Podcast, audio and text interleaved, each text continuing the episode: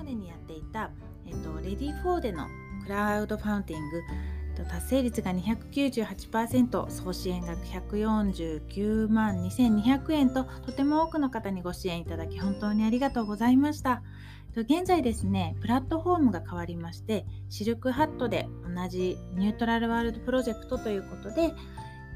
性の多様性を伝えていくジェンダー教育というものを、えーと、日本に広めていこう。あのって言ってもなんかこうジェンダーを認めようっていう運動というよりはみんな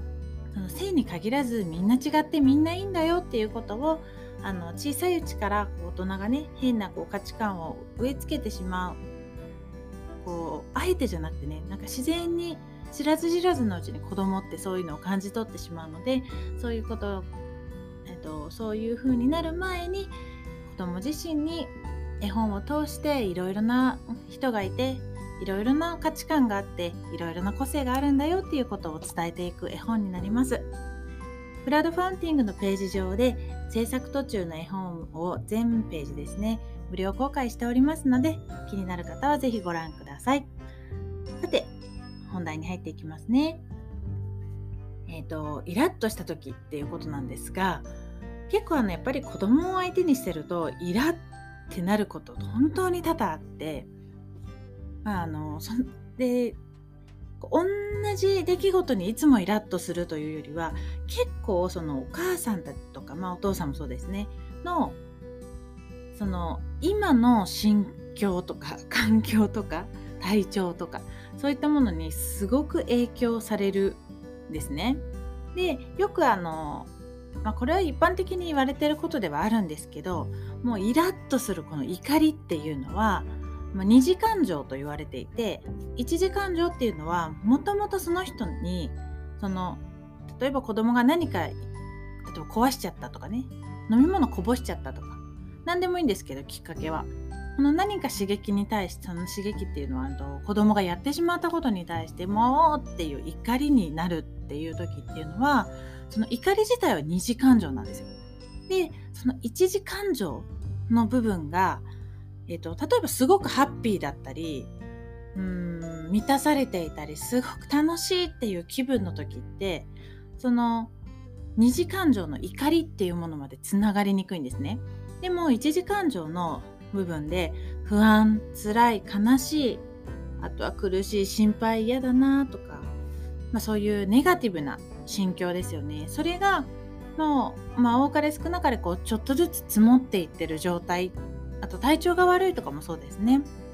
でそういう状態で何かこういうアクシデントですねハプニングが起こった時に怒りにつながりやすいっていうのが一応に人の心理のこう流れです。よく最近ではあのアンガーマネジメントなんて言われてますけどあのでそれはそれとしてね分かってるよって思うと思うんですよね。そう結構その子育てしてるとそのやっぱりねこう育児の本もそうだしなんとかメソッドとかこういうなんとか子育て法みたいないろんなものでそういうなんていうの怒りの言葉とか態度っていうのはそれ良くないんだよこうしようねみたいなことってたくさん言われてると思うんですけどでも実際こう子供を目の前にしてもう365日ね24時間休みのない育児っていうのと向き合ってる親御さんたちっていうのは頭では分かっていてもどうしてもっていうことってやっぱりたくさんあると思うんですよ。でその時にじゃあどうしたらいいかなっていうのはあとまあ本当に一般的にはちょっとこうね何かこう自分の怒りをコントロールするためにその怒りに点数をつけてみましょうとかね。あとしばらく数を数えてみましょうとか。場所を変えてみましょうとかね。いろいろなこうアンガーマネジメントの方法っていうのはそれこそねネットで検索すればすごくたくさん出てくるんですけど私の家庭の中でとかまあ、結構周りの親御さんたちには話してたりするんですけどもう一番効果的だなって思うことが一つだけあるんですよ。でそれは、まあ、一つはその場から離れるっていうのはもちろんあったりしてだけどその場から離れてみたりちょっと深呼吸してみたりちょっと点数点数じゃない数か数をこう数えてちょっと落ち着こうってその一瞬間を置くっていうことってすごく大事ではあるんですけど実際そういうのを目の前にした時にそれをやってもやっぱりそこに例えばねもう一人誰か大人がいて助けてくれる人がいたりすると全然違うんですけど自分一人しか子供と向き合ってる大人がいなくってそこでやっぱり呼吸をちょっと整えてね少しワンクッション置いたところでまた次の瞬間にあーってなるんですよ。やっぱりそれはその一時感情の部分がクリアにならないからそんなね短期間じゃ。だからわーってなるから本当にとっさにこう怒鳴っちゃったり手を出しちゃったりっていうのを防ぐっていう意味では効果的かもしれないんですけど、まあ、実際にその場にいたらやっぱりイライラしちゃうよねって私は思っています。でその上でじゃあ何がいいかっていうとこれは本当ぜひお試しいただきたいんですけどもうすっごくイライラした気持ちをお腹に溜めながらめっちゃ笑います。で本当にちょっとねバカにされるかもしれないんだけどぜひこれはやってもらいたくて例えばそのじゃあ場を離れ大きい声で笑うのにそんな慣れてない人だったとしたらその場を離れた時に「あ落ち着け落ち着け」ってやるというよりはもう口角を思いっきり上げてすっごくゆっくり10秒間過ごすんですよ。そうするとあの人間のこの脳がねなんかちょっとこう幸せなホルモンみたいなのが出てくるので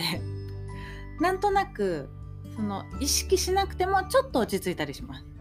でさらにそこからもう一歩いけるんだったらもう子供の目の前でも一瞬うん？って思ってしかめっ面をしたとしても次の瞬間にすっごいもうハハハハハって笑い飛ばすぐらい笑ってみる。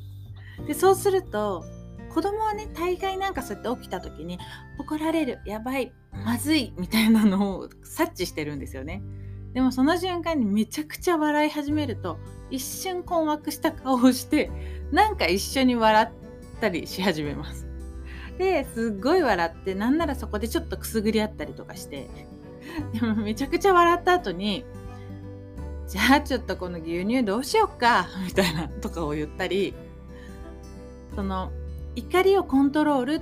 ていう意味ではその笑い飛ばすって本当に笑い飛ばすっていうね言葉があるぐらい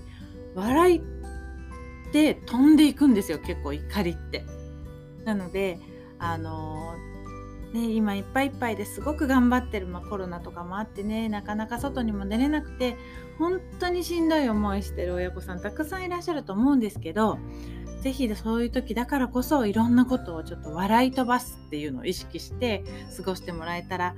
ちょっとまた日常が変わるかなって思ったりします。でそれがあの習慣ってほどそんなに笑わなくていいんですけど、まあ、そういった習慣ができてくるとなんとなくこう日頃何て言うかな。そのネガティブなもの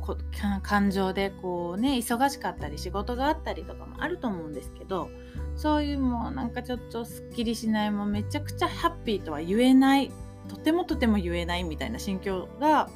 こう日常続いてたとしたらその笑い飛ばすっていうことをなんかこうやりやればやるほどなんかそこの 一時感情もちょっとずつこう浄化されていくというか本当になんか笑い飛ばすってあるんだなっていう感じになってくると思うので是非もうこの2月だけでもちょっとトライしてみようとかね長すぎるっていう方はもうこの1週間ちょっとそれを試してみようという気持ちで是非あの笑い飛ばすに挑戦してみてください。今日お伝えしたのはえっ、とイラッとした時にどうすればいいかということでしたね。でこの感じで、えっとまあ、育児に育児でのちょっとしたポイントですとか、まあ、時々、あのー、海外の教育事情や新しい教育情報なんかもお伝えしながらトカケンラジオ続けていきたいと思います。明日もまた皆さんにお会いできるのを楽しみにしてます。素敵な一日をお過ごしください。